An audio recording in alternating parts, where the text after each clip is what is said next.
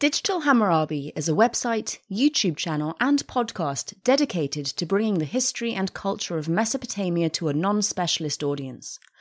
If you've ever heard of Gilgamesh or the laws of Hammurabi, then you've heard of Mesopotamia.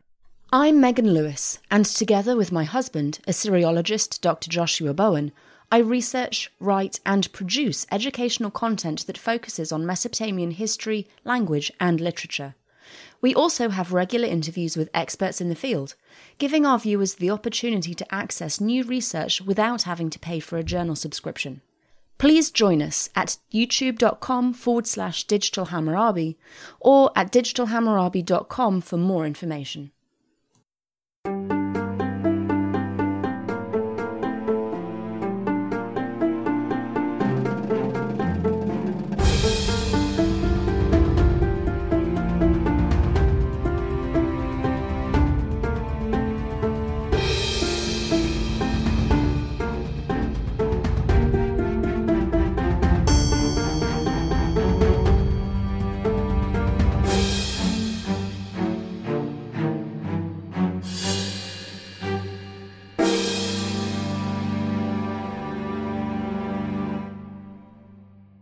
Hello, I'm Ryan Stitt, and welcome back to the History of Ancient Greece. Episode 104 The Democratic Empire Strikes Back. Despite domestic upheaval from 411 to 410 BC, the vigor that the weakened and disorganized democratic Athenian forces at Samos showed in carrying on the war effort against Sparta was remarkable. Of course, their efforts were aided by the timidness and ineptitude of the Spartan navarch, Astyochus, who commanded the Peloponnesian fleet at Miletus. Initially, he had refused to attack the Athenians under the guise that he was waiting for the arrival of the Phoenician fleet, which Tissaphernes had promised would be forthcoming. But as the months dragged on in early 411 BC, and it became clear that Tissaphernes had duped them again, he began to face mounting pressure and complaints from his Syracusan and Peloponnesian soldiers who demanded that they finally fight a decisive naval engagement. And so, in mid June of 411 BC, eventually acquiesced to his men and ordered all 112 of their ships to put out to sea, while the Milesians marched by land to Mount Mycale, opposite of Samos on the mainland. At this point in early 411 BC, the Athenians had 82 ships stationed at their naval headquarters on Samos so they currently were at a huge numerical disadvantage. And so, when they had received intelligence that the Peloponnesians were desperate to engage them, and therefore were coming in full force, they had sent for Strombichides in the Hellespont to come down with his 26 ships that he had taken previously from Chios to Abydos. As a result, these were already well on their way when the Peloponnesians arrived at Mycale. Immediately, Astyochus began to make preparations to attack the Athenian fleet. But on the next day, according to Thucydides, just when the Peloponnesians were about to sail against the Athenians and force battle or a landing, Strombichides' fleet managed to arrive. The newly reinforced Athenian fleet of now 108 ships, in turn, sailed out against the 112 of the Peloponnesians. Despite the fact that they were almost even in terms of numbers, Astyochus now declined to engage. So the Athenians sailed back to Samos, and the Peloponnesians went back to Miletus. In spite of their internal difficulties, the Athenians managed to restore the balance of power to what it had been the previous winter. The Athenian fleet, although slightly numerically inferior, once again commanded the sea in the eastern Aegean. Their retreat from Samos made the Peloponnesian soldiers and sailors even more irate now, and so they began to increase the pressure on Astyochus to take action. At the same time, the troops' wages, both that of the common soldiers and the higher ranking officers, continued to be neglected by Tissaphernes, which threatened the Navarch's ability to maintain the fleet. Furthermore, as Astyochus still had not carried out his order from Sparta to send a force under Clearchus to help Pharnabazus in the Hellespont. Fortuitously, though, an opportunity came knocking on his door that would help him alleviate both of his problems of inactivity and finances.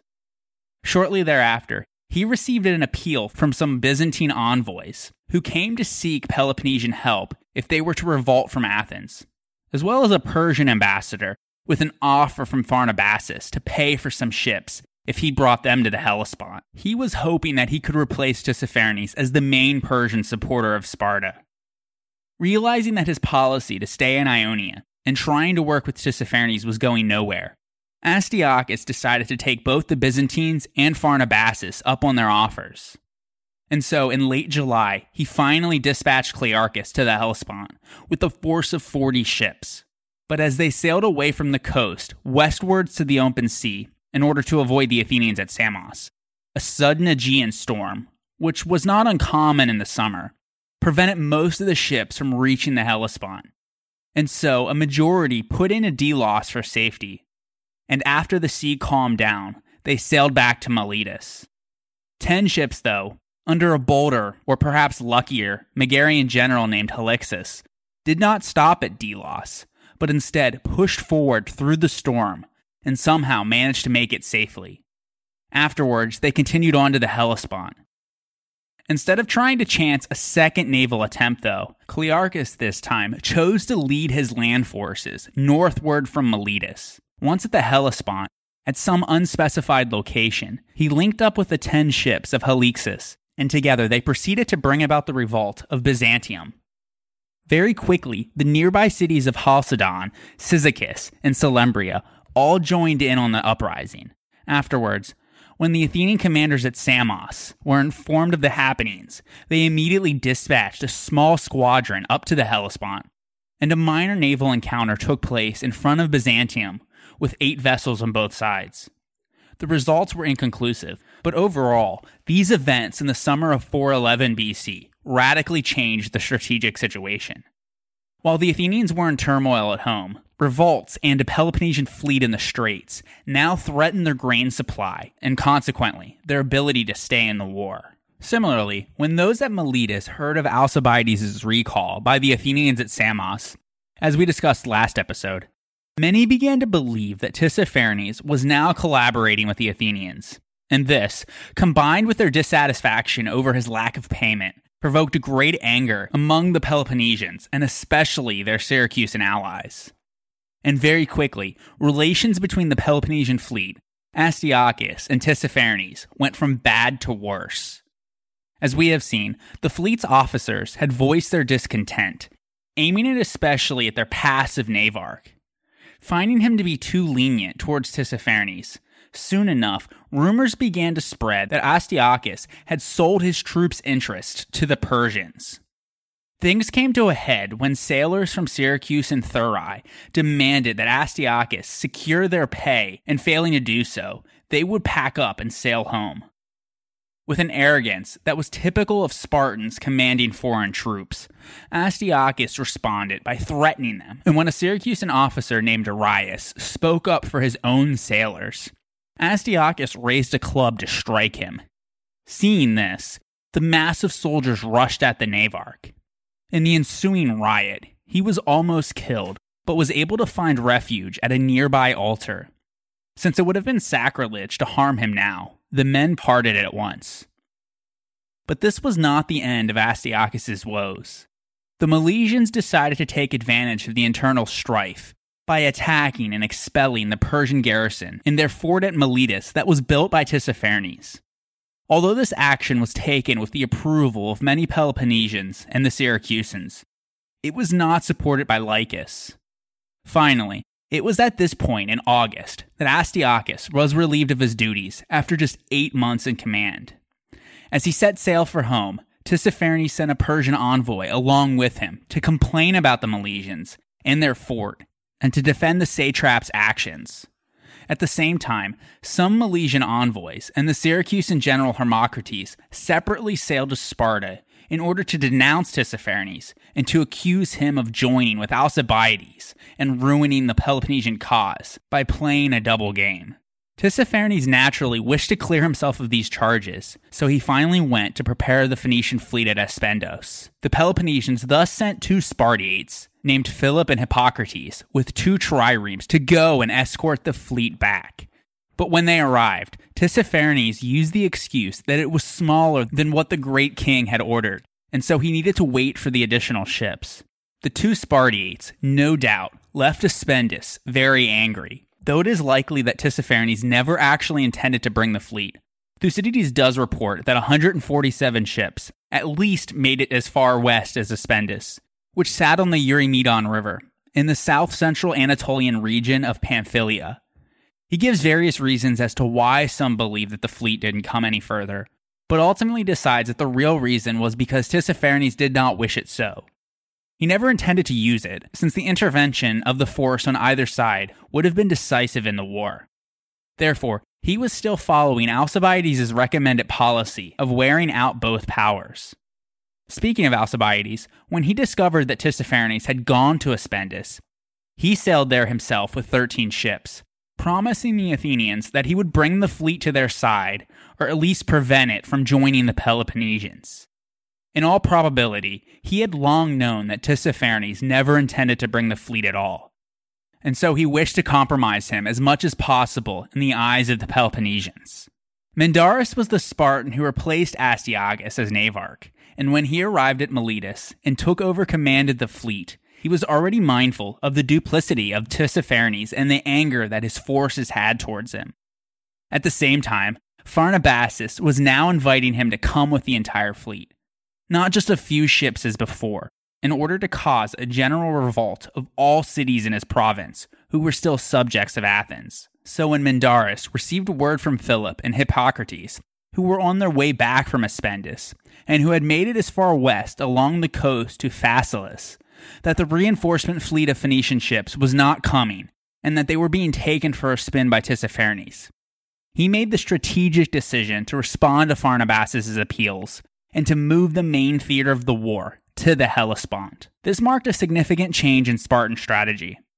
Instead of a slow war of attrition by picking off individual Athenian subject allies, the Spartans now aimed to win the war quickly by cutting off the Athenians' grain supply and starving them into surrender. The Athenians naturally had to prevent this outcome with all of their might. Mindarus first dispatched the Syracusan commander Dorieus with 13 ships to Rhodes, since he had learned that some Rhodians were banding together for a pro Athenian revolution. Then, the rest of the fleet, 73 ships, set out from Miletus at some point in late September or early October of 411 BC. Although another storm forced them ashore at Chios, they only remained there for a few days.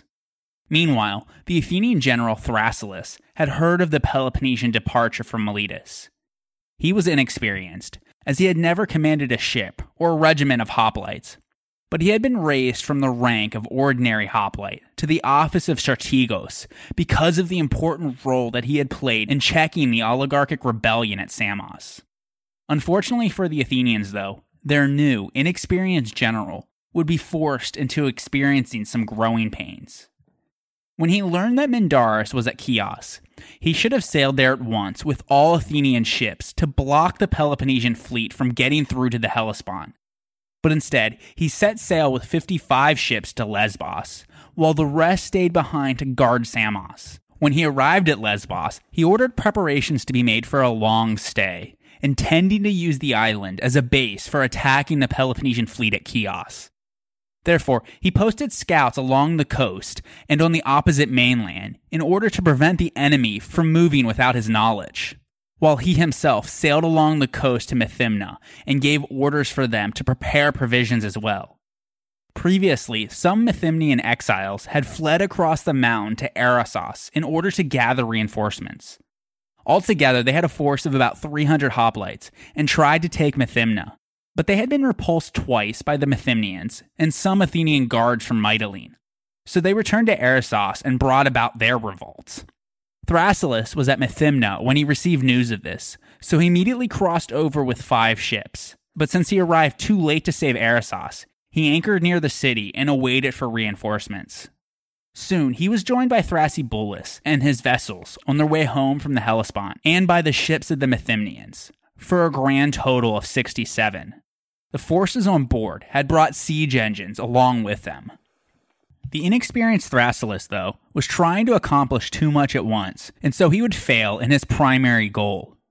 Mindarus and the Peloponnesian fleet stayed at Chios for only two days, while they loaded supplies for the run to the Hellespont. On the third day, they sailed out with all haste. But instead of making for the open sea, to avoid the Athenian fleet at Erissos, which was on southwestern Lesbos, Mindarus succeeded in bringing his fleet through the narrow waters between the eastern Lesbian shores and the mainland. From there, they continued their voyage along the Anatolian coast. This was a route that the Athenians did not expect them to take, and by nighttime, they managed to slip past any detection from Methymna on Lesbos' northern shore. They managed to slip past any detection from Methymna on Lesbos' northern shore and continued north to the mouth of the Hellespont. Thucydides says that they were able to do so because the Athenians had been deceived by their scouts. And so those at Erissos were completely unaware. Finally, when they realized the Peloponnesian fleet wasn't at Chios, the Athenian lookouts ignited fire signals to inform their squadron of 18 ships at Sestos of the approach of the Peloponnesian fleet to the Hellespont. And so, by hugging the opposite coastline, these Athenian ships managed to sail down the Hellespont unobserved by the 16 Peloponnesian ships at Abydos. And at dawn, they sighted the oncoming fleet of Mindarus. However, he was able to brush aside and scatter this small reconnaissance force. While 12 managed to escape westwards to Imbros and Lemnos, three others were captured, but only one with its crew, and one was destroyed and burned. The Peloponnesians then spent the rest of the day besieging Elaeos, a city state on the Thracian Chersonese, at the entrance of the Hellespont, but were unsuccessful, so they continued on their journey. When they finally joined their squadron of 16 at Abydos, the Peloponnesians now had a total of 86 ships. With this strategic move, Mindarus had placed his fleet in position to cut off the crucial trade route for Athens' grain supply, and had forced the Athenian fleet to challenge them on the ground of his choosing. From this point onwards, though, Mindarus' luck turned sour. As soon as the Athenians at Erissos heard the news, Thrasyllus and Thrasybulus abandoned their siege and sailed with all haste for the Hellespont. Although they arrived too late to keep Mindarus from joining up with the Peloponnesian fleet at Abydos, they did manage to come across and capture two enemy ships, which had drifted out too far into the open sea. The Athenian fleet dropped anchor at Elaeus and brought back the ships that had taken refuge at Imbros. For the next five days, both sides prepared for the coming engagement. Ultimately, the Athenians had little choice but to force the action and to take the offensive as control of the vital Black Sea grain route was now at stake. Since the Peloponnesians had no reason to come out into the open sea, the Athenians also were forced to engage them within the narrower waters of the Hellespont, a situation which seemed to nullify their tactical advantages.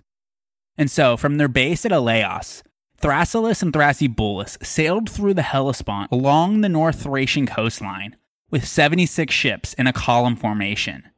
They were soon noticed by Peloponnesian lookouts, and so Mindarus at Abydos ordered his fleet of 86 ships to put out to meet them.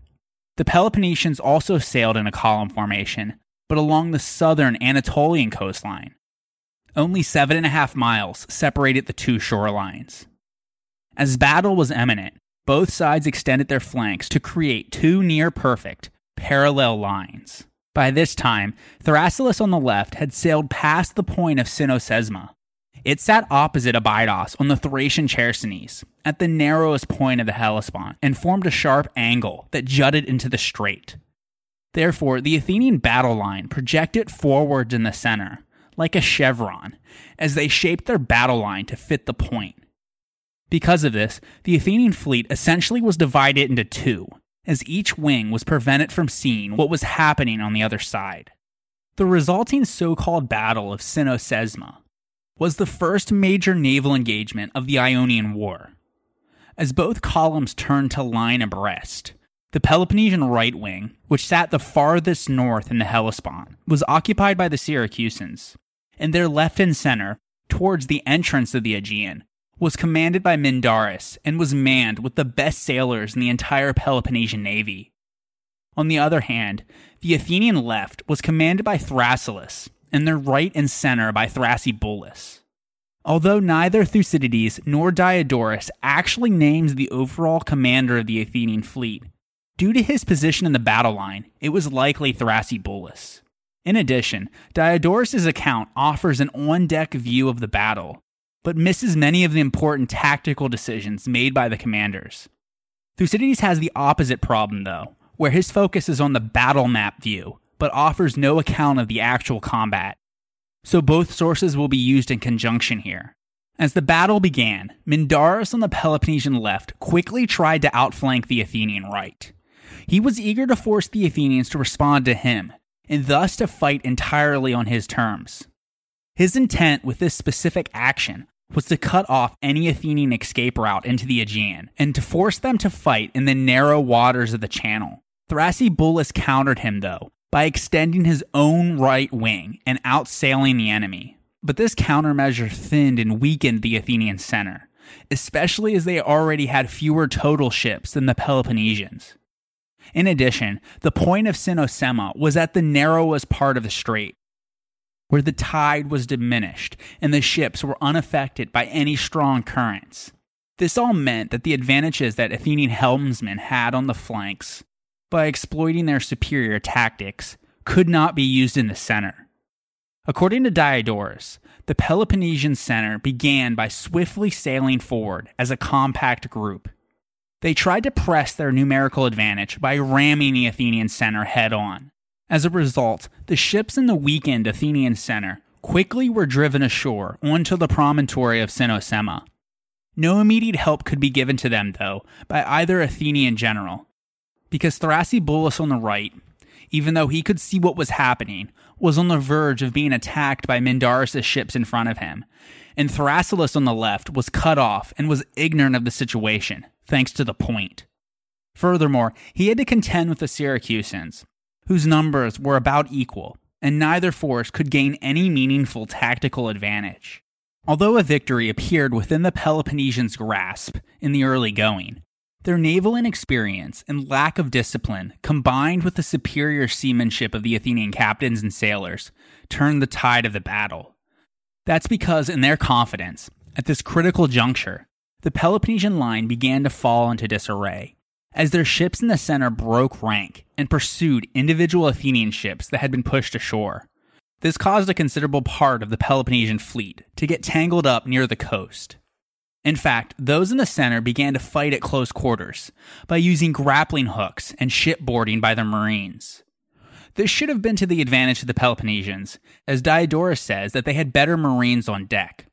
But while this was taking place, Thrasybulus had noticed how scattered and disjointed the Peloponnesian center had become.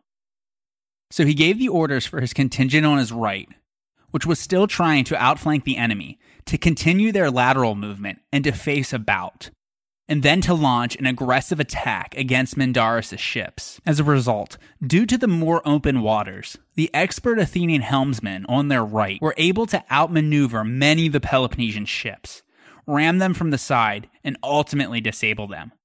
When Mindarus saw that his initial tactics were no longer working, he called an audible and ordered his ships to arrange themselves in small groups or even to engage in individual attacks. But this made matters even worse. The Peloponnesian left wing could not hold out for long and eventually turned to flee. This allowed Thrasybulus and the Athenian right to turn their ships and to sail against the disorganized vessels of the Peloponnesian center, most of which quickly fled also without much resistance.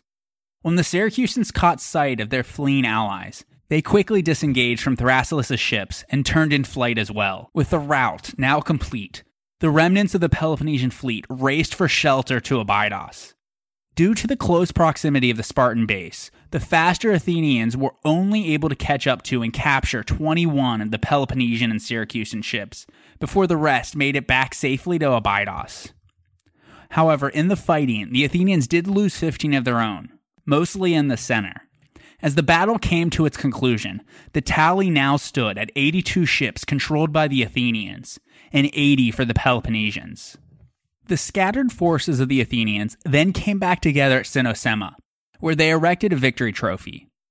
Afterwards, they secured their wrecks and allowed Mindarus to collect his dead under truce. Then, the Athenians sailed to Sestos and began to refit their ships. While there, they sent off a trireme to Athens with the news of their victory. Although it wasn't tactically significant, in that the military situation did not change much, the Athenian victory at Cynossema had a much larger impact. As we discussed last episode, it came at a time when the Athenian democracy had been replaced by an oligarchy, when the vital island of Euboea was in revolt, and when Athens severely lacked the financial resources to rebuild another fleet.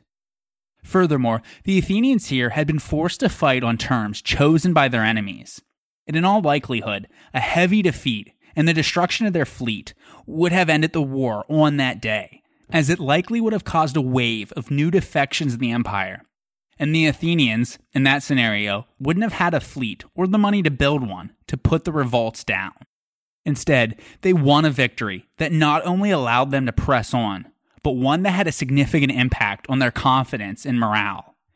Even more encouraging was the soon thereafter withdrawal of the 50 Peloponnesian ships from Euboea, as Mindarus had sent a Spartiate named Epicles to bring them to Abydos in order to reinforce his battered forces in the Hellespont. However, these 50 ships were struck by a great storm as they passed the headland of Mount Athos on the right finger of the Halkidiki.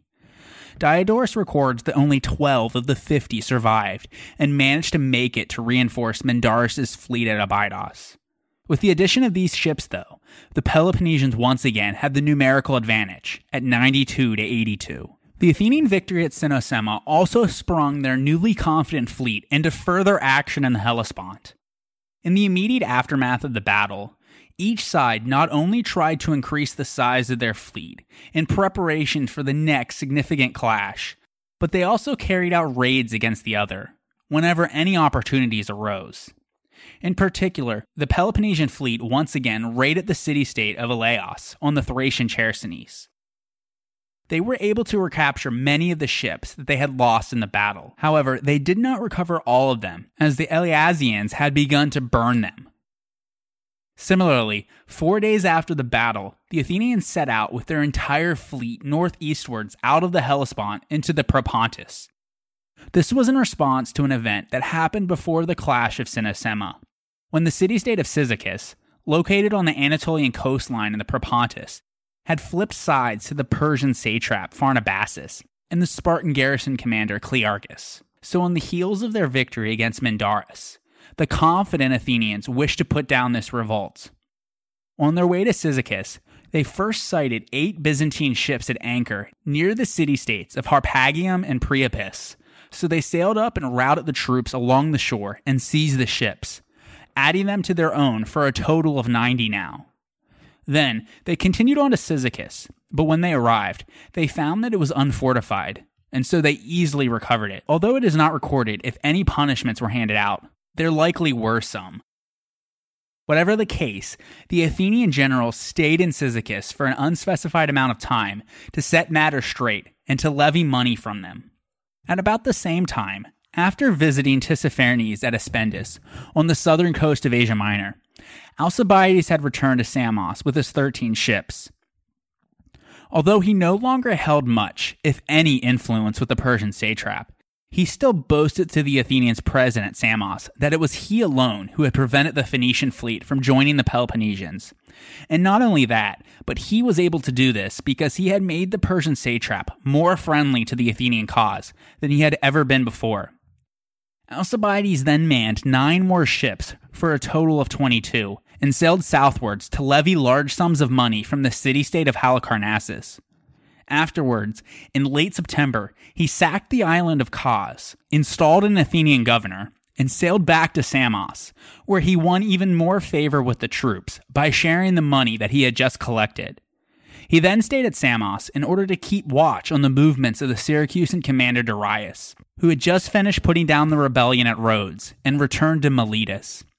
However, in the aftermath of the Battle of Cynossema, Mindarus also had ordered Dorieus to bring his squadron of 13 ships north to Abydos. In doing so, he somehow managed to slip past the Athenians' notice at Samos. Therefore, once Alcibiades realized his folly and that Dorieus had eluded him, he also took his 22 ships north to reinforce the Athenians at Sestos. Also, at about the same time, those from the city state at Antandros in the Troad region of Anatolia wished to expel their Persian garrison because of Arsaces' ill treatment of the Delians. Arsaces was a lieutenant of Tissaphernes, and he had invited the chief men of the Delians to undertake military service for him. The Delians, if you recall from episode 98, had settled nearby at Adramyttium after the Athenians purified Delos and drove them out of their homeland. But Arsaces' offer was a false one, and when the men were drawn out of their city, he had them all executed. The Spartans by this point had grown sour towards Tissaphernes, as we have seen, so it was likely after the Battle of Cynossema that they agreed to help the Antandrians rid themselves of Tissaphernes' men. From Abydos, they sent some hoplites through Mount Ida to Antandros, and together the Peloponnesians and Antandrians expelled the Persian garrison from their citadel. Meanwhile, when Tissaphernes had heard that the Peloponnesian fleet had sailed from Miletus to the Hellespont, he immediately sailed from Aspendus for Ionia, intending to fix his relationship with the Peloponnesians. But along the way, he received word that the Peloponnesians had aided the Antandrians in expelling his garrison, and so he finally accepted that the breach between the two sides was serious.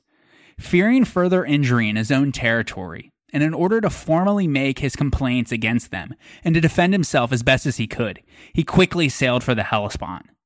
Along the way, he stopped at Ephesus and offered sacrifice to the Ephesian Artemis.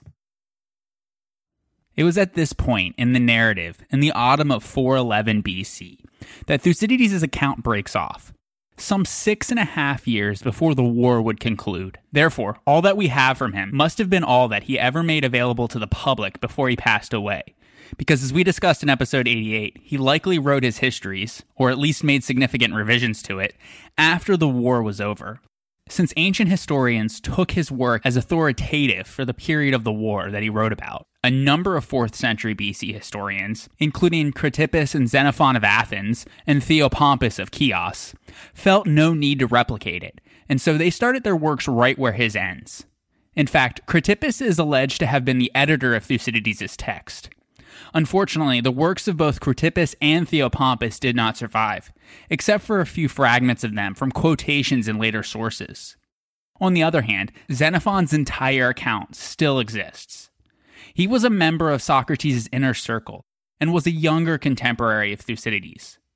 He spent much of his life after the war, either as a mercenary soldier in the Persian Empire or in exile as a dependent of the Spartans. His histories, called the Hellenica, or the Greeks, covers the years 411 to 362 BC. Scholars have often considered him to be a second rate historian. Although there have been modern attempts to elevate his reputation, he generally is still criticized for his omissions and his biases, as well as his inability to understand the larger meaning of the very events that he describes. Instead, he seems to have viewed his histories as not much more than one personal memoir, he also isn't as rigorous in his collection of sources. We will talk more about these criticisms and the life of Xenophon in a future episode. Still, he is a deeply valuable source, since his Hellenica is the only surviving contemporary account that provides a continuous narrative for the last seven years of the war and its aftermath in the 4th century BC. Two very much later writers, Diodorus Siculus and Plutarch, also provide additional information, with varying degrees of reliability and value. Diodorus Siculus, or Diodorus of Sicily, wrote a monumental work called the Bibliotheca Historica, or the Library of History, which in 40 books covers the ancient Mediterranean from its mythic past down to about 60 BC. Books 12 to 15 in particular cover the late 5th and early 4th centuries BC. Within these books, about half of the narrative concerns his native Sicily, while the rest are about Greece, and to some extent Persia. Scholars generally also consider him to be a second rate historian, as he created his narrative largely, if not exclusively, by paraphrasing chunks of his predecessor's work. But he didn't really synthesize, though, which is what this podcast does.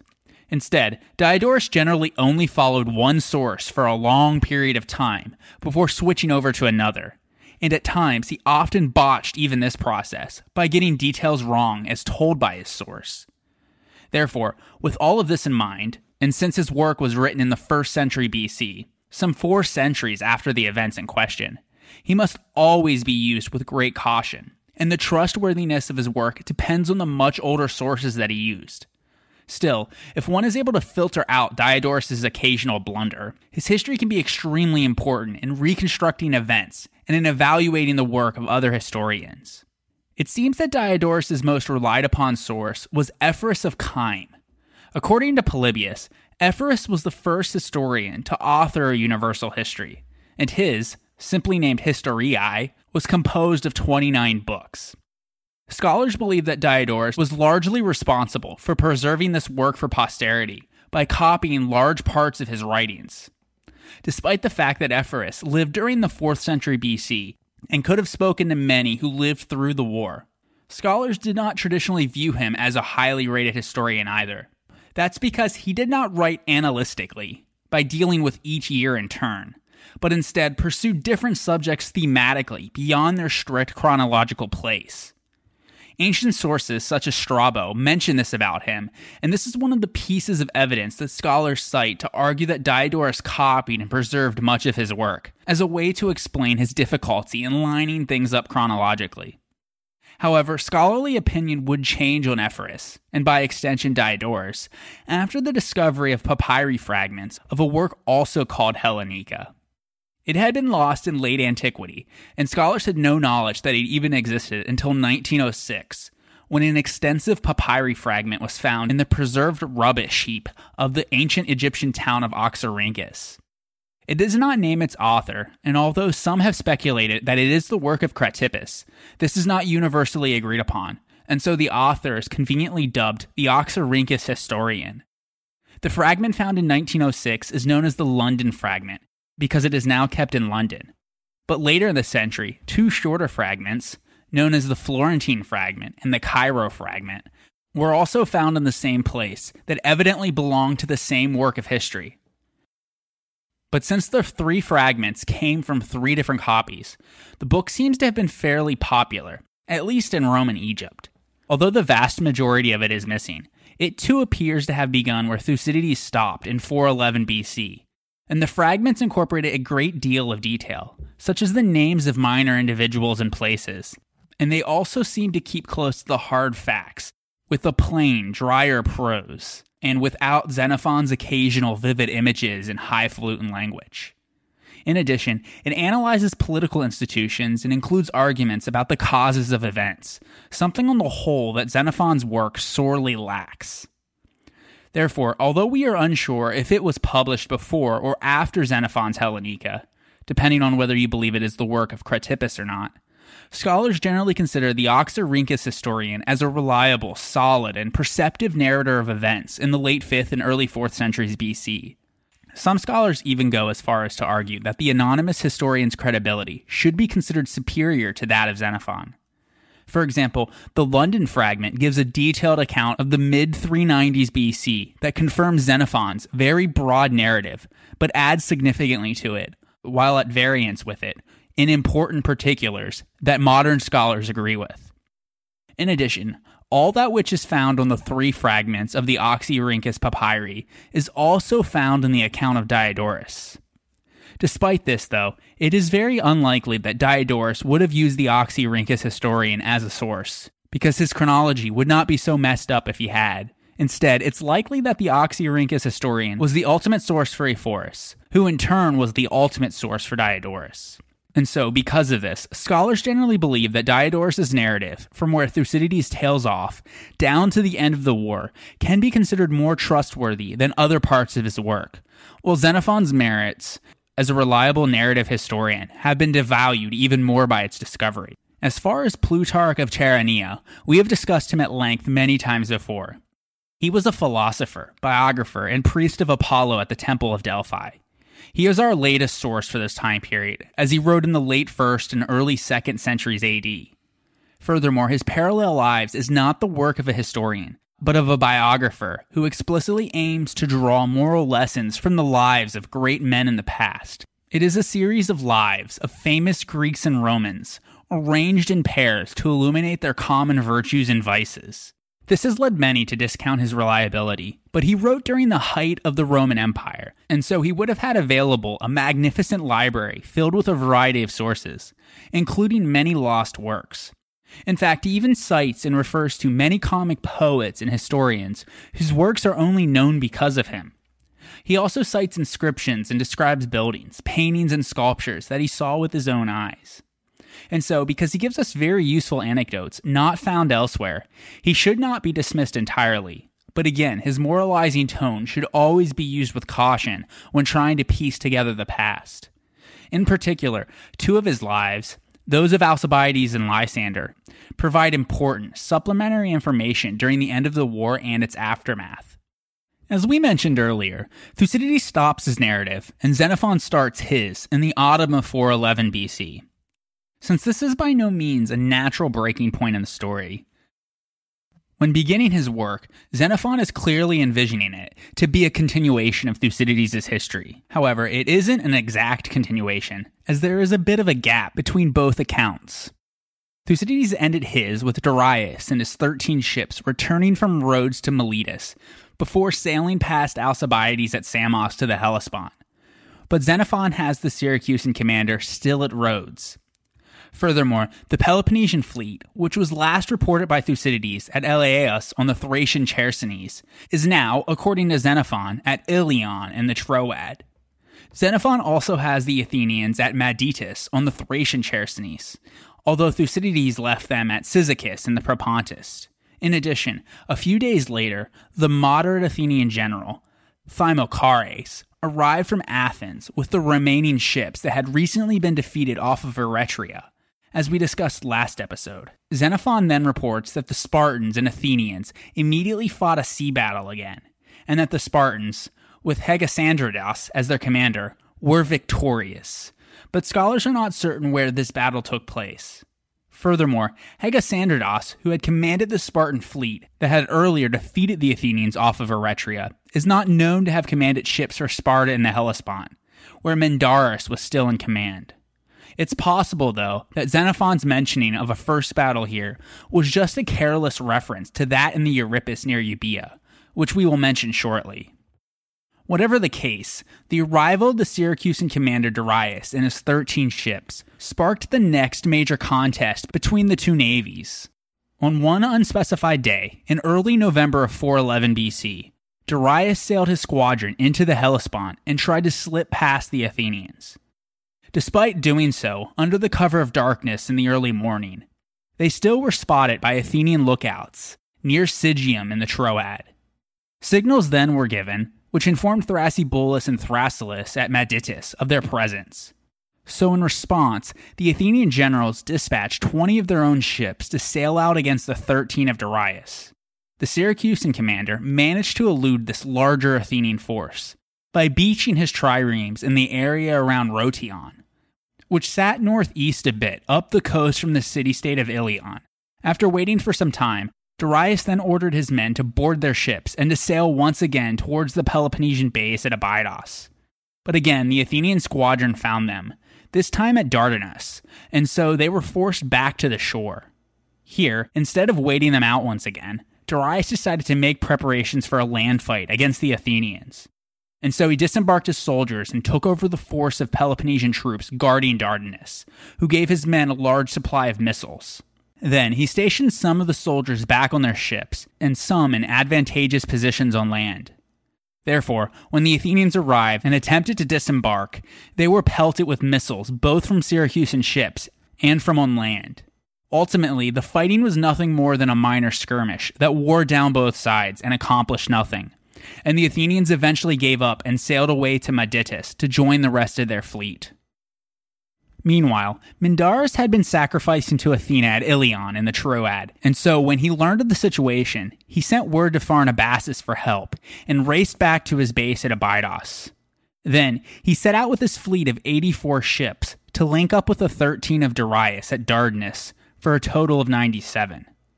The Athenians, though, were sitting across the shore at Madytus, so they too set out to sea to engage the Peloponnesian fleet. In the so called Battle of Abydos, Mindarus led his right wing, positioned near Abydos, while Darius and the Syracusans were on the left, near Dardanus. Thrasyllus commanded the Athenian left, opposite of Mindarus, while Thrasybulus was in charge on the right, facing off against Darius. The battle began when the commanders on each side raised a visible signal at the sight of which trumpeters sounded the attack. The fighting was fierce and evenly contested for a long time, but Alcibiades' arrival towards the evening with 18 Athenian reinforcement ships from Samos was the decisive factor. At first, both sides were elated in hopes that the approaching ships had come for them. But when they got close enough, and it could be seen that Alcibiades had raised the Athenian flag from his own ship, some of the Peloponnesian ships in dismay turned in flight. Alcibiades' arrival not only tipped the balance in favor of the Athenians, but turned the battle into a rout. Ultimately, Mindarus' fleet was forced to flee back to their base at Abydos, and they suffered heavy losses along the way. That's because their forces were extended over a long distance in the Hellespont, and so many were forced to beach their ships along the shore and to defend themselves on land against the pursuing Athenians. However, they were saved from what likely would have been complete destruction thanks to the coming of darkness, a windy storm, and the intervention of Pharnabazus, who had brought his cavalry and infantry down from his capital at Dascylium to aid them. As a result, the Peloponnesians and Syracusans were able to drive the Athenians back into the sea, but not before they managed to capture 30 Peloponnesian and Syracusan ships without their crews, and to recover their 15 that, that they previously had lost at Cynossema. Finally, the Athenian fleet retired back to their headquarters at Sestos.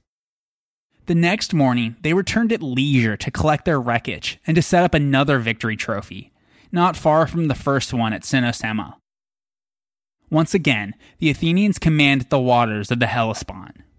Thrasyllus immediately sailed to Athens in order to announce their most recent victory and to request that the Athenians quickly send an army and more ships. He and the other Athenian generals wanted to force another battle before the winter in order to annihilate what was left of the Peloponnesian and Syracusan fleet at Abydos. If Mindarus refused their offer of battle, they could then set up a blockade in order to prevent naval reinforcements, while the Athenians recovered all of the other cities that had rebelled from their empire the previous two years. But by this point, the Athenian treasury had been almost exhausted, and so Thrasyllus was neither sent out that winter nor in the spring with reinforcements for the upcoming campaign season. Not only that, but they did not even have enough money to sustain the fleet in the Hellespont for that winter, and naval support, more urgently, was needed closer to home, because Euboea was still in rebellion. Therefore, instead of dealing with the Peloponnesian and Syracusan fleet at Abydos, the Athenians prioritized the collection of tribute from their subject allies and the suppression of rebellions. So, over the winter of 411 410 BC, while Alcibiades and a fleet of 40 ships were left behind to guard Sestos, the rest of the Athenian generals, one by one, dispersed from the fleet, each tasked with a separate mission.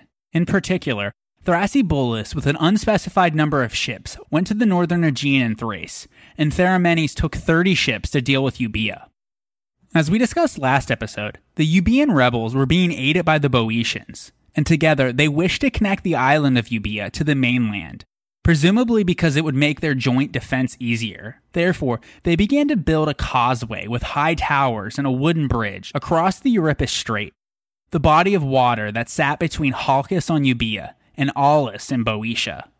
According to Diodorus, when Theramenes arrived, his force of 30 ships proved to be too small to defeat the troops defending the workers on the causeway, and so instead they raided the territory along both the Euboean and Boeotian coasts. After collecting considerable booty, since nothing more on Euboea could be done at that time, Theramenes then proceeded to sail his fleet around the Cyclades in order to put down oligarchies that had been established by the 400 to gather more badly needed cash, and to win prestige for the new regime of the 5000.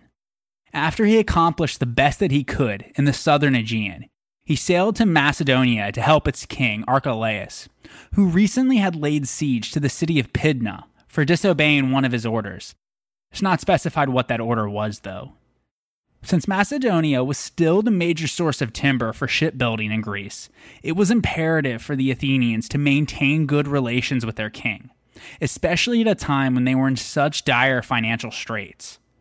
Therefore, with Theramenes' help, Archelaus pressed the siege of Pydna more vigorously.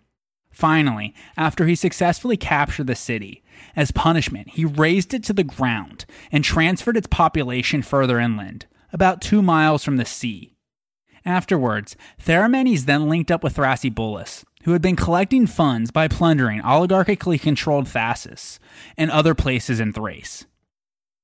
The combined fleets then established their winter quarters at Thasus or some location on the Thracian coastline, from which they could quickly reach the Hellespont in case of emergency. At some point a little later that winter, Tissaphernes finally arrived in the Hellespont.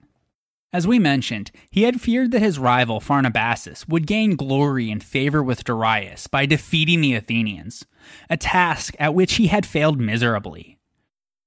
Previously, Cnidus and Miletus had launched successful rebellions against him, and Antandros, with Spartan help, now had done the same.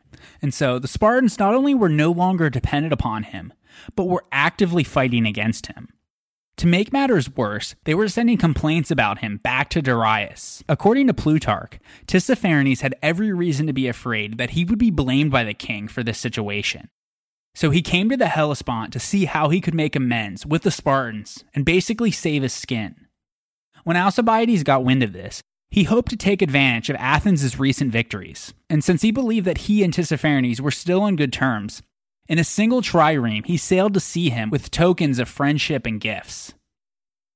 But he had misjudged the situation badly, and his reception was not what he had expected as Tissaphernes no longer wished to have any relationship with Alcibiades, or the Athenians for that matter. He made this very clear when he had Alcibiades arrested and sent him off to be imprisoned in Sardis, so that he could no longer harm the Spartan cause. Tissaphernes tried to justify this action by saying that Darius had ordered him to make war on the Athenians. It's more likely, though, would cease any further Spartan slander against him of being pro Athenian and working in cahoots with Alcibiades. However, 30 days later, a clever Athenian rogue managed to procure a horse and escape by night from Sardis to Clazomenae on the Ionian coast. In order to get back at Tissaphernes for his betrayal and to make sure that the Spartans didn't fall for his games, Alcibiades publicly declared that he was released by him on account of their friendship. Despite what Alcibiades may have proclaimed, though, made it explicitly clear to the Athenians that he no longer held any influence with Tissaphernes, or the Persians for that matter. And so from then onwards, Alcibiades' authority with the Athenians would be dependent upon what he actually accomplished for them, and not on what he would promise to achieve through his Persian connections. Also in the winter of 411 410 BC, Diodorus records how a new civil war broke out on Corcyra. If you remember from episode 95, about 15 years earlier, the Corcyraeans engaged in a first civil war that came to a bloody conclusion when the Democrats brutally executed all of the oligarchs. As a result, Corcyra would remain solidly Democratic for the next decade and a half. Somehow, though, and it's not mentioned how by Diodorus, an oligarchic faction either gained control of the government again or was threatening to do so. In any case, in response, some Democratic Corcyraeans sent envoys to the Athenians to request for their assistance. So the Athenians dispatched Conon with an unspecified number of ships to give them aid. Along the way, he collected 600 additional men from the Messenians at Naupactus, which he intended to install as a garrison once matters were settled. When he arrived at Corcyra, Conon cast anchor off of the sacred precinct of Hera, and in the mid morning, he led his men together with the democratic Corcyraeans in an attack against the oligarchs. They arrested some, slew others, and drove more than 1,000 from the island to the opposite mainland. The Democrats then set free all of the slaves on Corcyra and gave citizenship to any foreigner who was living among them, as a precautionary measure in case the exiles tried to return.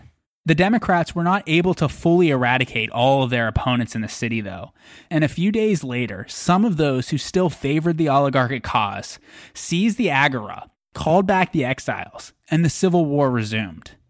By nightfall, around 1,500 had been slain, and both sides had been exhausted. And so they came to an agreement to stop fighting each other, to stop their quarreling, and to live together as one people. They also agreed to take themselves out of the war to ensure that this would not happen again. As a result, this will be the last time that we hear of Corcyra and the Peloponnesian War, and their loss was a huge blow to the Athenians' war effort. Returning back to the Hellespont, Mindarus had spent the winter repairing his vessels, sending requests for reinforcements, and making plans with Pharnabazus to sail northeastwards and attack Athenian controlled cities on the Bosporus the following campaign season. By the spring of 410 BC, he had amassed a total of 80 triremes, with additions coming from the Peloponnese and from their other allied cities. And so, with preparations having been made, at the beginning of the sailing season, sometime in the month of May, the Peloponnesian fleet set sail from Abydos. Unfortunately for the Athenians, though, their generals had not yet returned from collecting money and putting down rebellions. So the lower ranking officers left in charge at Sestos were deeply concerned that Mindarus was intending to exploit this and to sail against them. With only 40 ships of their own against his 80, they weren't willing to engage such a numerically superior force, with the likely result that most of their fleet would either be captured or destroyed. Therefore, that night they made the decision to tactically withdraw all of their ships from Sestos and sail to Cardia on the northern shores of the Thracian Chersonese. At the same time, they sent their fastest triremes to Thrasybulus and Theramenes to urge them to come with their combined fleets as soon as possible. They also sent for Alcibiades, who at that point was off for some reason on Lesbos, to come with whatever ships that he had in his possession. When Alcibiades finally returned shortly thereafter with his six triremes, he learned that the Peloponnesians had not attacked Sestos, but continued to Cyzicus, so he sent orders for the entire Athenian fleet to rendezvous back at their naval headquarters. In short order, the 40 ships returned from Cardia. Theramenes sailed in with his 20 from Macedon, and Thrasybulus with 20 others from Thasus. Including the six of Alcibiades, the Athenian fleet now numbered 86 ships, and as they were no longer at a numerical disadvantage, their generals prepared for another battle. Alcibiades ordered all of their ships to have their sails and any other superfluous weighty items removed, as was customary for triremes before battle to increase their speed and maneuverability, and then to follow him. According to Diodorus, the Athenian generals were eager for a decisive victory. The ensuing Battle of Cyzicus is described by three sources. Diodorus has the longest and is far more detailed than Xenophon, whose account is short and contradictory, whereas Plutarch's description in his Life of Alcibiades is not only short, but also focused on Alcibiades alone. The Athenians knew Cyzicus well, as it was a prosperous city on the northeastern Anatolian coastline it laid on a narrow isthmus, which projected far out into the Propontis, the modern day Sea of Marmara. In fact, as we mentioned earlier, the previous year the Athenians sailed up to Cyzicus to put down a rebellion. This operation, though, required much more secrecy and surprise, so they needed to sail only under the cover of darkness. On the first night, the fleet set out from Sestos, turned left, and rowed up the Hellespont, unseen by the Peloponnesian watchmen on the walls of Abydos. Along the way, they seized all small trading boats and kept them under guard temporarily so that the enemy might not get warning of their approach. They eventually stopped at Parium, near the northern end of the Hellespont. There, they received news that Mindarus had already made it to Cyzicus, had besieged the city with the assistance of Pharnabazus' army, and had taken it by storm. So they immediately set out to recover it.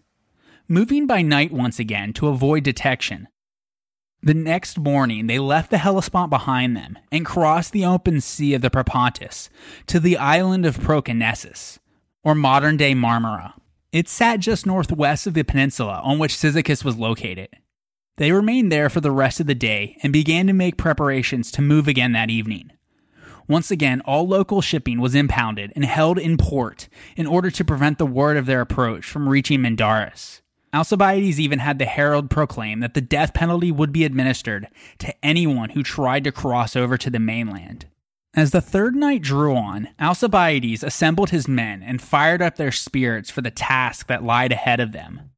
As his troops and rowers would be facing a difficult challenge sleepless hours of ceaseless rowing, followed by an attack on an enemy that had enjoyed a full night's rest. So he exhorted his men, reminding them that it was necessary for the Athenians to take back Cyzicus if they wanted to win this war. Quote, For the enemy has plenty from the king, but the Athenians would have none unless they won a total victory. End quote. Therefore, if they wanted to remedy that situation, they must be prepared to tackle every kind of obstacle. Quote, You must be ready to face fighting at sea, fighting on land, fighting on the walls. End quote. A different general might have appealed to patriotic or noble causes to get them ready to fight. But Alcibiades somehow hit the right note with a speech that could have been made by a pirate chief. Afterwards, as the heavy rain began to fall, in the darkness, the Athenians boarded their ships and set out for Cyzicus. Risking the dangers of stormy seas in return for its concealment, both of their approach and the actual size of their force. That's because the rain and mist would wrap the fleet in a cloak of invisibility and would drive watchers on the coast to take shelter indoors, while the noise of the rain on the sea would help drown out the sound of their oars rowing along the water. If you remember from last episode, Chaereas was the Athenian trierarch who escaped imprisonment by the 400 and reported to the fleet at Samos what had happened back in the city. Well, it was the same Chaereas in the Paralus who led the way as the Athenian fleet sailed down the western side of the peninsula, between the mainland and the small island of Halone. But as they approached, the rain stopped and the sun came out. As a result, they were able to see clearly that 80 Peloponnesian and Syracusan ships were practicing their maneuvers far from Cyzicus's harbor. Therefore, the Athenians feared that the enemy would be able to catch sight of their approach and the full extent of their fleet, so they split their forces at the Artake promontory. Chaereas and his hoplites on the Paralus were to land and march over the hills to the northern side of Cyzicus, at the same time, Theramenes and Thrasybulus were to lead their 46 ships into the little harbor to the north of the Artake promontory and wait out of sight, while Alcibiades and the remaining 40 were to sail directly against the main harbor of Cyzicus, with hopes of enticing Mindarus into a fatal trap. Once the Peloponnesian lookout saw Alcibiades' ships approaching the harbor, Mindarus took the bait, believing that this was all of their forces and therefore he had a numerical 2 to 1 advantage against the Athenians. And so he broke away his ships from their drill and sailed out into the open sea with his entire fleet in pursuit.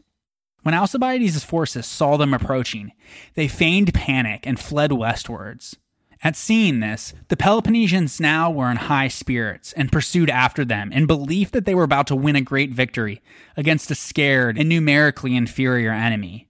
But when Mindarus' fleet had sailed sufficiently far away from the harbor, Alcibiades raised a signal, and his triremes did an about face in order to turn around and face the enemy.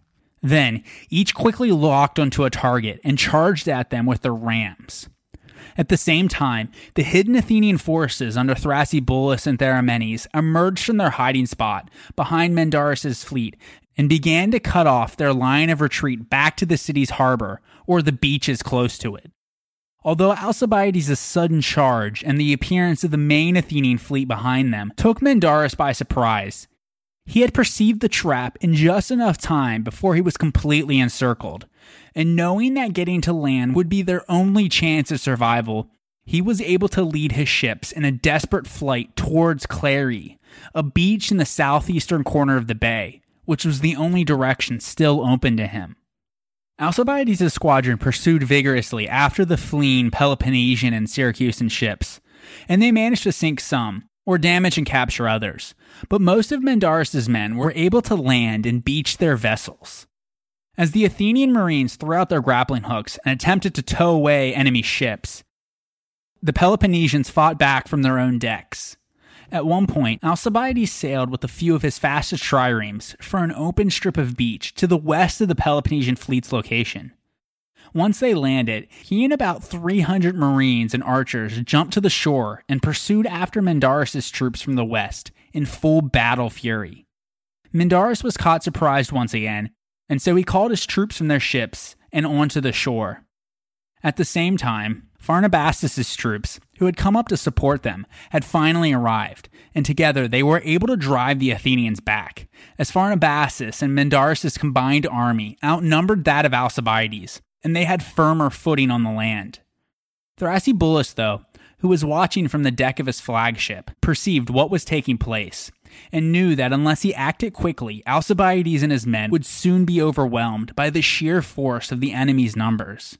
So he shouted across the water with his booming voice to let Theramenes know that the assault on Cyzicus would have to wait, and instead he needed him to join his forces with those under Chaereas and ferry them across the bay to the aid of the Athenians from the east, while he and his marines would hurry to help them from the west. Mindarus likely was too busy with Alcibiades' forces to notice, let alone to prevent this from happening. But when word finally reached him of Thrasybulus' approach, he sent Clearchus with a part of his own force and a contingent of Persian mercenaries to stop him. Thrasybulus, though, only had the marines and archers from about 23 ships. His badly outnumbered men fought with courage and determination against a numerically superior enemy, killing many of them, but they took many losses too, until finally they became surrounded on all sides. His army was about to be destroyed, but then the combined force of Theramenes and Chaereas finally arrived from the east. Although the troops of Thrasybulus had been exhausted, their spirits were suddenly revived with the appearance of these reinforcements. Another obstinate battle thus ensued, this time with Clearchus's forces and the Persian mercenaries now being attacked on two sides. When their battle line was finally broken, the Persian mercenaries fled the field, which allowed the Athenians to defeat and to expel the Peloponnesian force left behind under Clearchus. Now that Clearchus's forces had been defeated, the troops of Theramenes rushed to give aid to those who had been fighting under Alcibiades. As a result, Mindarus now found himself caught between the troops of Alcibiades on the shore and those of Theramenes behind him. Undaunted, though, Mindarus pressed forward and divided his forces in order to face the threat now pressing from both sides. According to Diodorus, the Athenians and the Peloponnesians here fought in a heroic battle, as many were killed on both sides. But when the Spartan commander Mindarus was killed in the fighting among the ships on the shoreline, Peloponnesian resistance dissolved, and his men panicked and fled the field. The Athenians chased after them for some distance, and it was only the arrival of Pharnabazus himself with his cavalry that halted their pursuit and what likely would have been the total slaughter of the Peloponnesian army. Still, the Athenian navy more or less annihilated the Peloponnesian fleet, as all of their ships by that point had either been destroyed or captured. In particular, the Syracusan contingent chose to burn all of their ships so that the Athenians couldn't get their hands on them. Those not destroyed were towed away by the Athenians back to Proconnesus, while the remaining Peloponnesian troops fled to safety at Pharnabazus' camp. On the next day, the Athenians then sailed back to Cyzicus and entered the city in triumph. Since the Peloponnesians and Pharnabazus had now abandoned them, the people of Cyzicus were forced to receive them without a fight. The Athenians then set up two trophies to commemorate their dual victories on land and sea. Alcibiades remained there for the next 20 days, during which he had his troops extort much money from the people, though they did the city no other harm, before finally returning to Proconnesus. From there, the Athenians set out for the northern shores of the Propontis, in the direction of the Bosporus, and they extracted funds from various city states along the way. First, they sailed to Perinthos, which received their army into their city, and then to Selymbria, which gave them money but did not admit them inside their walls. Finally, they went to Chrysopolis, or the Golden City, which sat near Chalcedon. There, they erected a fortified custom station in order to begin collecting a decateuterion, literally meaning tithed at a tenth. It was a 10% tax on all cargo from vessels sailing from the Black Sea to the Hellespont. This money was shipped back to Athens. Although we are unsure how much the Athenians earned annually from the tax, it likely played a huge role in the recovery of the city's depleted finances. Afterwards, while the rest of the Athenian generals returned to the Hellespont, 30 ships under Theramenes and Eumachus were left behind to keep watch over this territory and the ships sailing in and out from the Black Sea, basically to ensure there were no disruptions to their new tax system and to their vital grain supply route. They also were tasked with attacking the enemy if some impeccable opportunity presented itself. Although both Xenophon and Plutarch give Alcibiades exclusive credit for the victory at Cyzicus, Theramenes and Thrasybulus deserve at least an equal share in the praise. Alcibiades may have fought splendidly and carried out his role to perfection, but the performances of Theramenes and Thrasybulus were also outstanding, and their appearances during the battle ultimately assured Athenian success. If Alcibiades had been left to his own devices, he surely would have been driven off by the combined army of Mindarus and Pharnabazus, and the Athenians would have suffered a humiliating defeat. Furthermore, Diodorus tells us that Thrasybulus was the leader of the entire fleet, so it's probable that it was him, not Alcibiades, who had devised the excellent strategy that had worked so well at Cyzicus. At the crucial moment, it was he who landed with a small force that diverted part of the enemy's army and saved Alcibiades. And no less critical was the order that he gave to Theramenes, whose subsequent arrival sealed the victory for the Athenians. And so, in actuality, as a strategist, tactician, and commander in the field, Thrasybulus played the largest part in the battle and was the one most responsible for the victory. In fact, the Roman biographer Cornelius Nepos later writes, quote, In the Peloponnesian War, Thrasybulus accomplished many victories without Alcibiades. The latter accomplished nothing without the former, yet he, by some gift of his nature, gained the credit for everything. End quote. In a span of just a few months, the Peloponnesians had lost somewhere between 135 and 155 ships. Even more devastatingly, the chief consequence of their string of defeats from 411 to 410 BC was that the Athenians once again had full control over the Hellespont, and as a result, had removed the threat to their Black Sea grain supply route, at least for the moment. But perhaps as significant was the reversal of Spartan morale. Neither Persian money nor their fort at Decelea had brought them a victory, and no other strategy seemed workable at the moment. In the wake of their resounding defeat, Mindarus' name was immortalized in one of the most famous examples of laconic brevity, when a dispatch later from the Spartan survivors was intercepted by the Athenians. Mindarus' vice admiral, Hippocrates, was on his way to Sparta with a letter when he was captured. According to Xenophon, the intercepted dispatch reads, quote, the ships are lost. Mindarus is dead. The men are starving. We do not know what to do. End quote. This sums up perfectly the desperation of the Spartans at that moment. The combination of the annihilation of the Peloponnesian fleet, low morale, and the fact that the Athenians had taken quite a few Spartiate prisoners once again made the Spartan authorities back home eager to seek another peace. Therefore, in violation of their treaty with Persia, in late 410 BC, the Spartans sent ambassadors to Athens to negotiate a ceasefire. It would seem then, from their willingness to make a separate peace, that the Spartans considered the third treaty with Tissaphernes to have been rendered invalid by his failure to maintain and pay their forces. Regardless, the chief Spartan ambassador here was Endius, a man close to Alcibiades.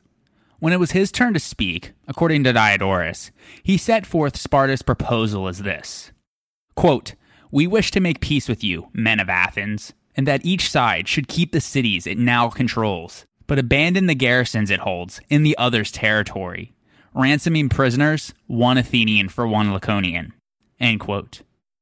Basically, the Spartans wanted peace on the basis of the status quo at that moment, the cessation of warfare, a trade of Pylos for Decelea, and an exchange of prisoners would surely have been welcome to the Athenians. But maintaining the status quo was a different matter entirely, as this meant that they would have to give up their claim to the rest of their former territory that Sparta currently held. This included the islands of Euboea, Thasos, Rhodes, and Chios in the Aegean, Miletus and Ephesus in Ionia, parts of the Thracian Chersonese and Abydos in the Hellespont, and Chalcedon and Byzantium on either side of the Bosporus. According to Diodorus, the most reasonable of the Athenians favored the acceptance of these terms, but the majority in the ecclesia were deceived by popular leaders who made private profit from public troubles. Chief among them was Cleophon, who Diodorus calls the greatest demagogue at that time. Like Cleon and Hyperbolus before him, he was a favored butt of satirical attacks by comic poets like Aristophanes and an object of contempt and loathing by more serious writers, like the orator Lysias and the philosophers Plato and Aristotle. These men, all of whom came from the upper classes, dismissed Cleophon as a lyre maker, a lowly craftsman with no background. He is described as a foreigner, a drunkard, a cutthroat, and a raving wild man in his public behavior. Although his style may have been vehement and forceful, this portrait no doubt is biased and inaccurate. Cleophon was an Athenian, not a foreigner, and his father served as a general under Pericles. He himself also may have been a general, as well as a member of the board of financial officials, called the Poristai. He likely did not make lyres personally, though, but owned a workshop that produced them, which made him a man of means, as his father must have been, in order to get this reputation. And since the peace proposal was introduced during the Constitution of the 5000, he must have been a man of at least hoplite status, though probably higher, in order to have taken part in the debate. Although there is no evidence to support the claim that he acted from motives of personal profit, he did argue against Sparta's peace offer and for fighting on until Athens had won a total victory. And so, looking back with hindsight, it's not hard to see why later upper class Athenians would come to see him as a sort of scapegoat to explain the Demos' bad decisions during the last years of the war.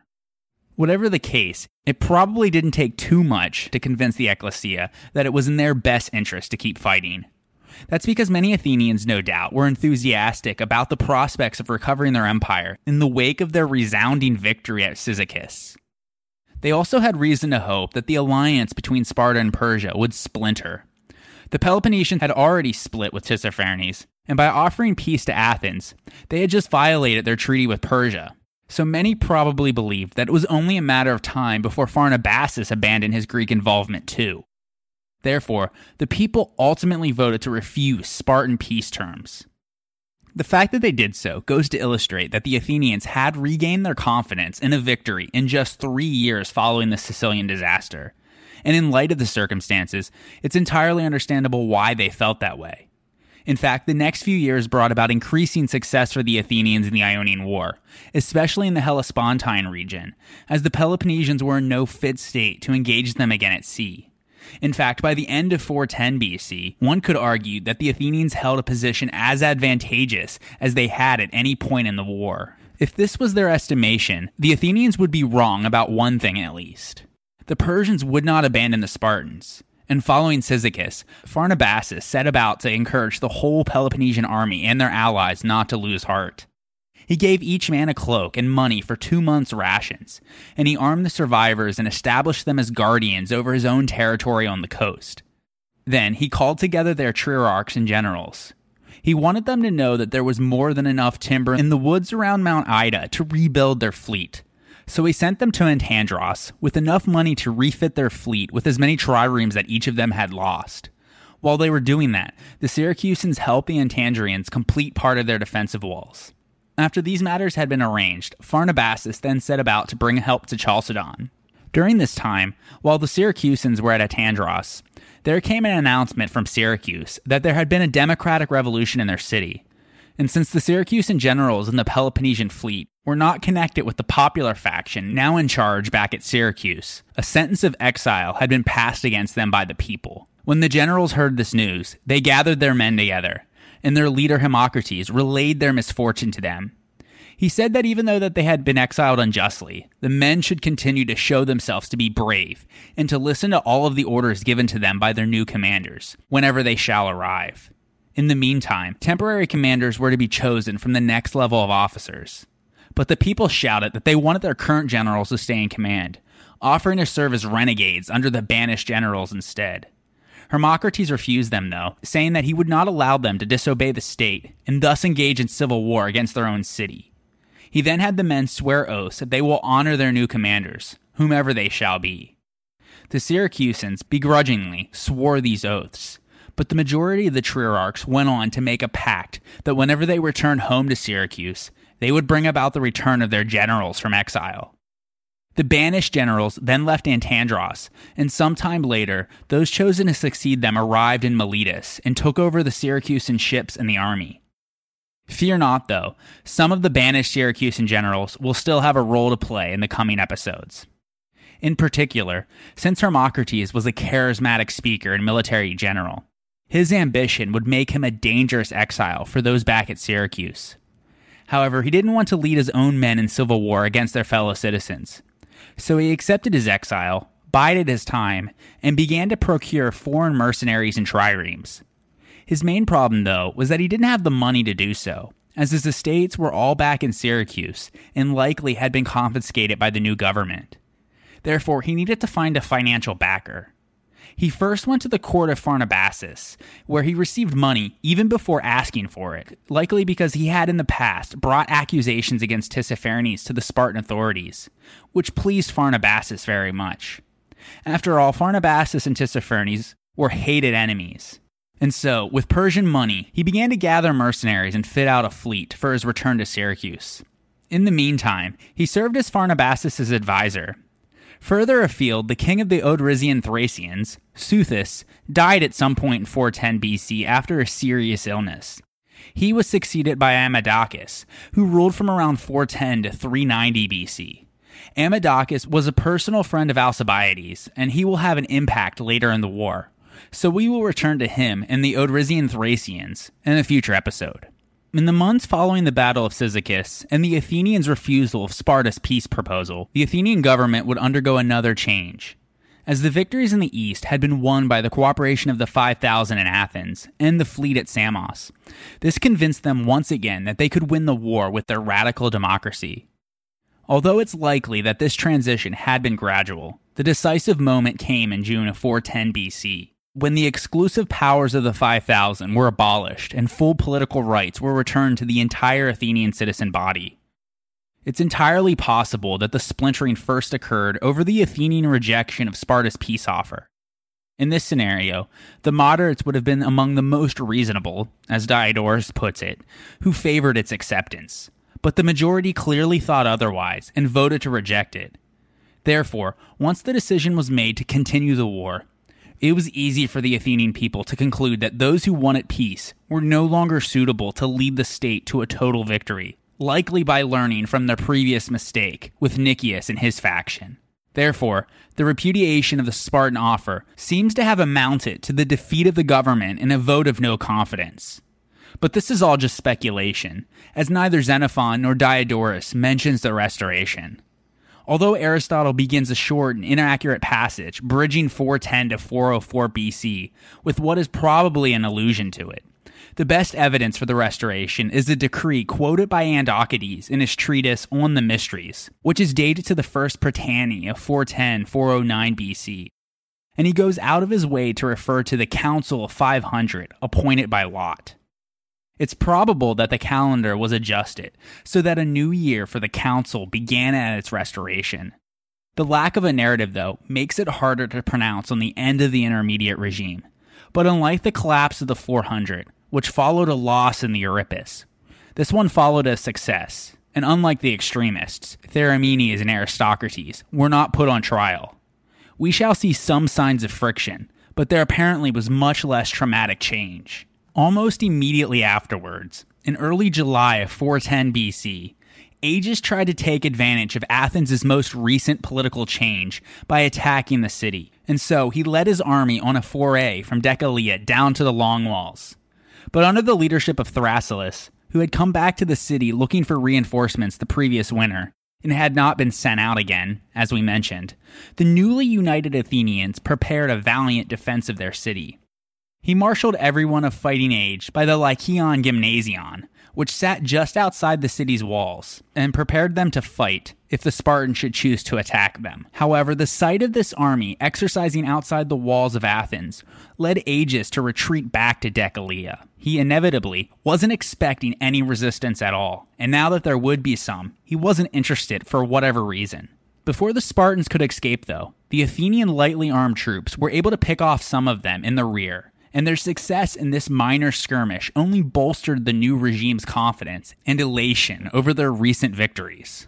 On the other hand, while Agis was near the walls of Athens, he had seen many grain boats sailing into the Piraeus, which led him to remark that it was useless for his men to exert so much energy in preventing the Athenians from tilling their own land if they could not stop the grain that was coming to them by sea.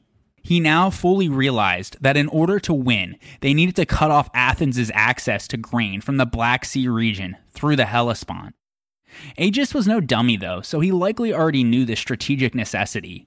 But seeing this realization in person probably had much more impact. Or perhaps this is just a made up anecdote to explain what happened next.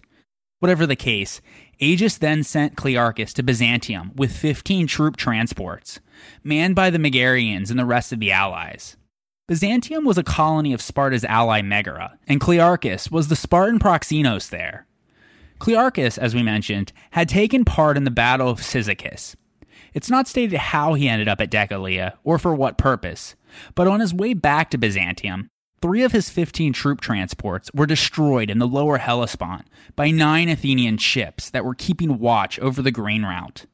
The other 12 managed to escape to Abydos, though, and from there they got to Byzantium safely.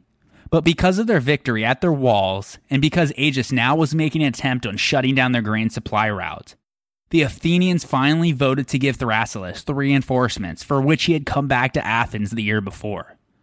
Unfortunately, though, these would not be ready for almost another year. The deployment that eventually left the following summer would include 50 triremes, with 11,000 men in all, including 5,000 rowers who were also equipped to serve as peltasts, 1,000 hoplites, and 100 cavalry.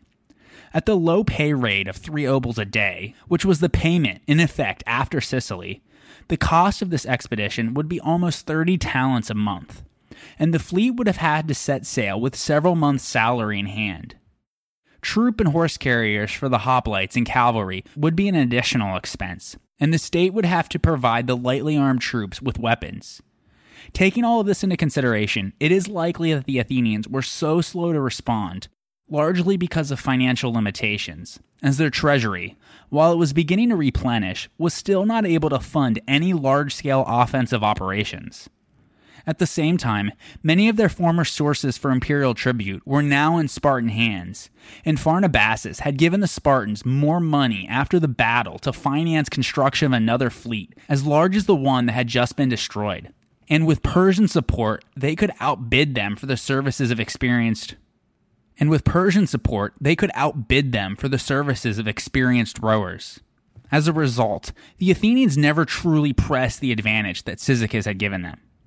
If they had, they might have been able to deliver a death punch right then and there. But their financial handcuffs meant that the Athenians quickly lost their overwhelming supremacy in the Hellespont and would once again have to fight in order to regain it.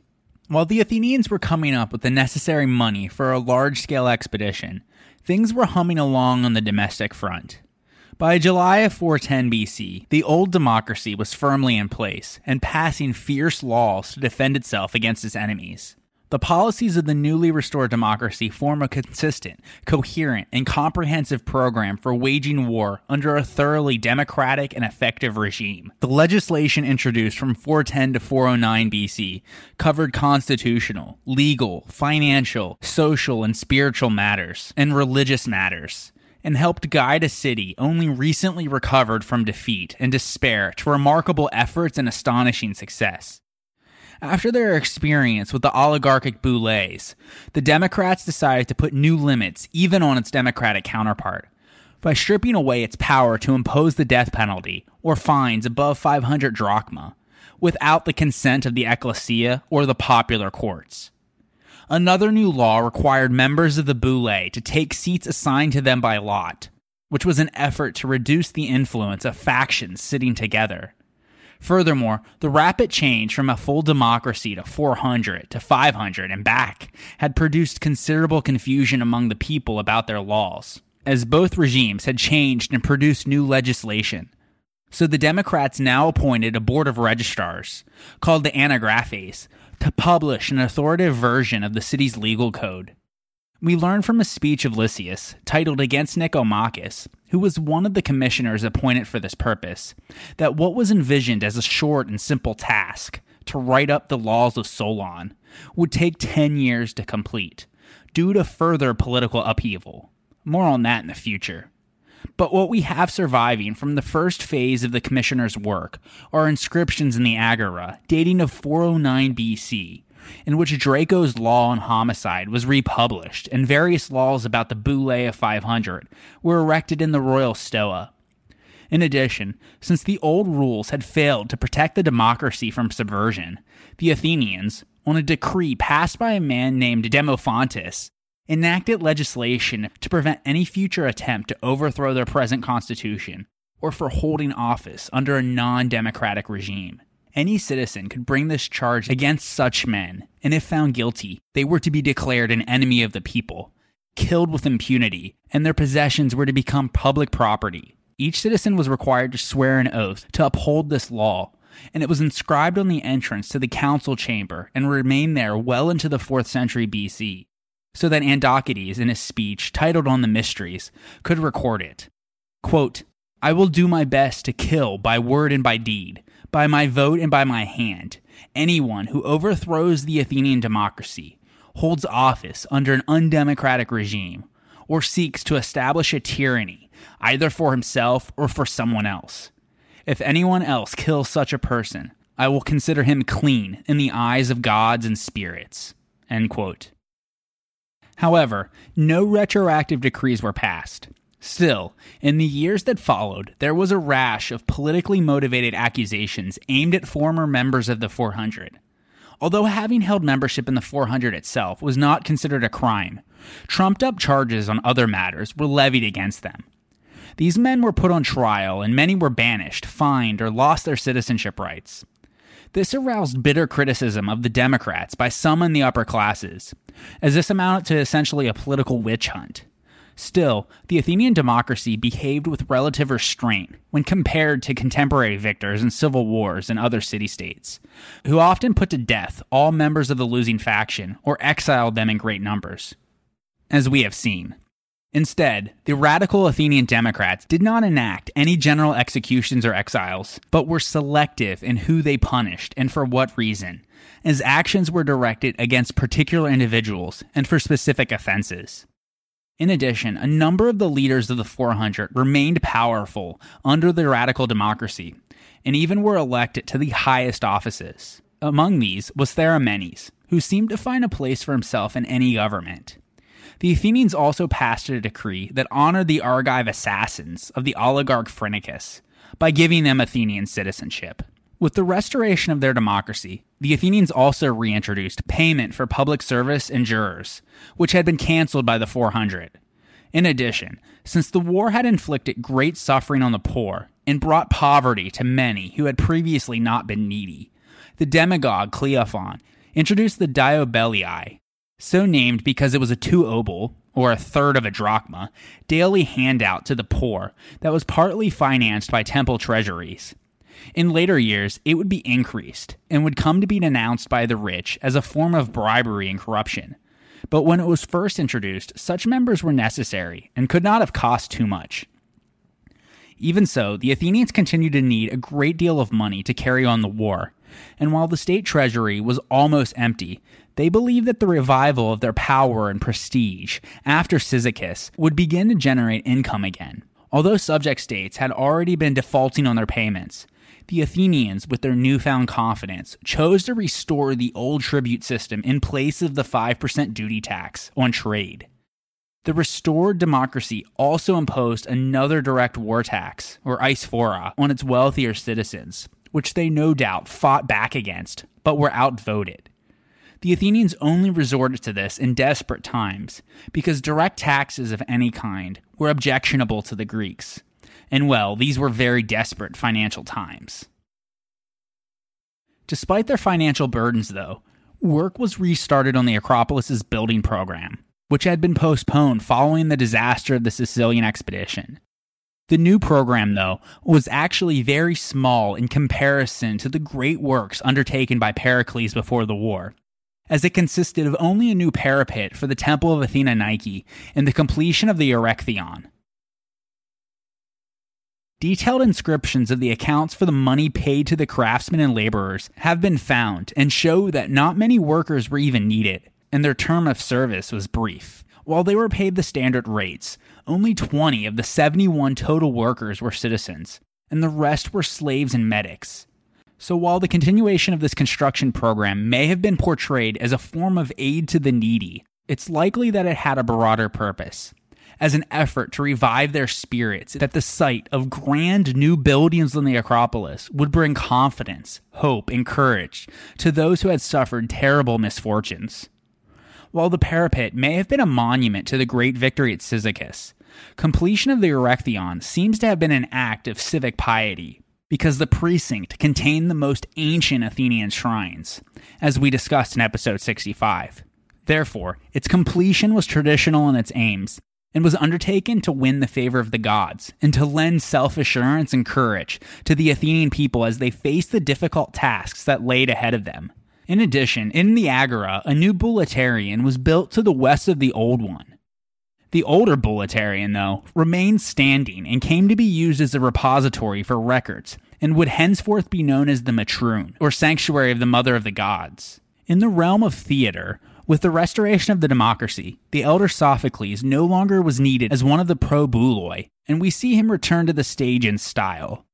Sophocles made his first contribution to the new genre of dramatic romance with his play Philoctetes, which took first prize at the city Dionysia in the spring of 409 BC. We discussed the play in more detail in episode 51, but it featured the rescue of the stranded hero Philoctetes from the island of Lemnos and a happy ending as he rejoined his old companions, who were the ones who exiled and stranded him, to help them win the Trojan War. Reflections of a particular context are always hard to find in Sophocles' plays, but some scholars have interpreted this particular play's Timaean message of reintegrating Philoctetes into society as an allegory for Athens' problem of what to do about Alcibiades. Perhaps Philoctetes then was meant to symbolize Alcibiades, and that Sophocles was lending his support for his return. Of course, this is just speculation. It would still be another two years before Alcibiades stepped foot again in Athens, but it's likely that following the Battle of Cyzicus, in which he played a prominent role, there were some, perhaps many in the city, who wished for his return. In addition, following the Battle of Cyzicus and the restoration of the Athenian democracy, from 410 to 409 BC, Xenophon and Diodorus record a hodgepodge of maneuverings that achieved gains and losses on both sides. According to Xenophon, in the winter of 410 409 BC, the Spartan colony at Heraclea and Trachis was defeated by its neighbors, the Oetians, in the course of which some 700 colonists and the Spartan governor, Labotas, were killed. On the other hand, according to Diodorus, that same winter, Sparta undertook a successful campaign against Pylos, which was being held by a Messenian garrison. While they attacked it by land with their army, they sailed against it with 11 ships, six Laconian and five Syracusan. As soon as the Athenians learned of this, they sent a staunchly democratic general named Anytus at the head of 30 ships to bring aid to their allies. But he was turned back by a dangerous thunderstorm when rounding the Peloponnese at Cape Malea, an occurrence that was not uncommon in the winter. When he returned to Athens unsuccessfully, the people were so incensed at him that they accused him of treason, and he was put on trial. Anytus apparently believed that he was in enough danger to be found guilty by the angry mob that he preemptively chose to pay off the jury and thus save his own skin. His acquittal became notorious as the first recorded instance of bribery on the Athenian record. Meanwhile, the Messenians and Pylos managed to hold out against the Spartans' successive assaults for quite some time, while awaiting for the Athenian aid that would not arrive. Finally, when they ran out of food, they abandoned the fort under a truce.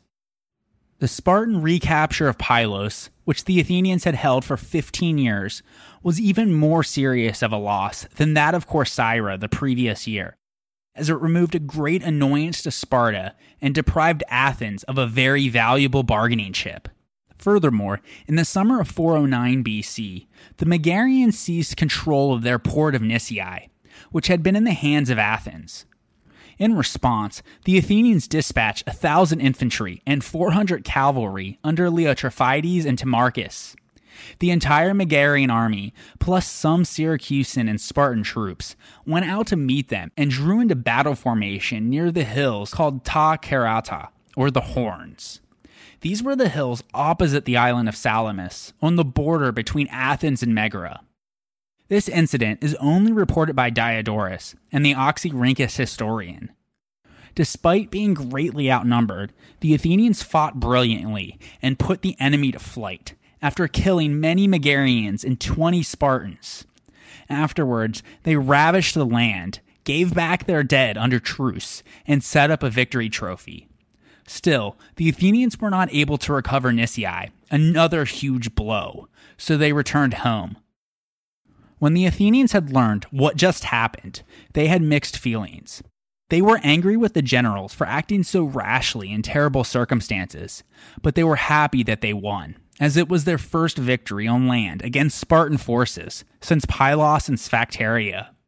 Not to be outdone, the Spartans suffered reverses of their own in the late summer of 409 BC when a civil strife broke out on the island of Thasos, which saw the expulsion of the oligarchs who supported Sparta, as well as the Spartan garrison and their commander, Eteonicus. Xenophon reports that this revolt was plotted by a Spartiate named Pasippidas, together with Tissaphernes, and because of it, he was consequently exiled from Sparta. Some scholars, because of the mentioning of the involvement of Tissaphernes, believe that there was likely a mistake in the transmittance of the text over time, and that Thasus likely should have said Iassos, a small town in southwestern Asia Minor, about 20 miles north of Halicarnassus. That's because Iassus, not Thasus, was in Tissaphernes' territory, Regardless, it was also during this time that the city of Neapolis on the Thracian coast, which was the most important of Thasus's colonies, was attacked by the Thasians and some Peloponnesian forces who had been expelled from Thasos. Those from Neapolis, though, remained loyal to Athens, didn't turn their city over to the Thasians and Peloponnesians, and fended off the assault. Our information on this account comes from an Athenian decree which showed their gratitude towards Neapolis. So it seems likely that in 409 BC, there were anti there were anti-Spartan uprisings on both Thasus and Iasus, and either there was a genuine mistake by Xenophon or an editorial mistake by later manuscript copiers. Whatever the case, in addition in 409 BC, Xenophon records that pro-Athenian Chians were able to gain control of Chios and expel the pro-Spartan citizens, at least for the time being. Still, in total, the Athenians had lost more than they had gained in the year following the Battle of Cyzicus. But a more serious problem was their failure to exploit their great victory. Although the Athenians controlled most of the cities in the Hellespont and the Aegean Islands, except for Chios. The territories of Ionia and Caria were still mainly in the hands of the Spartans and Tissaphernes, and it was particularly distressing that the vital Hellespontine cities of, of Abydos, Byzantium, and Chalcedon were also controlled by Sparta. It would take the Athenians two years to do something about it. But before we get there, we need to go out west and follow events that will remove Syracuse as an ally of Sparta in their war effort in the Aegean and Hellespont. So join me next time on the history of ancient Greece, episode 105 Carthage enters the war.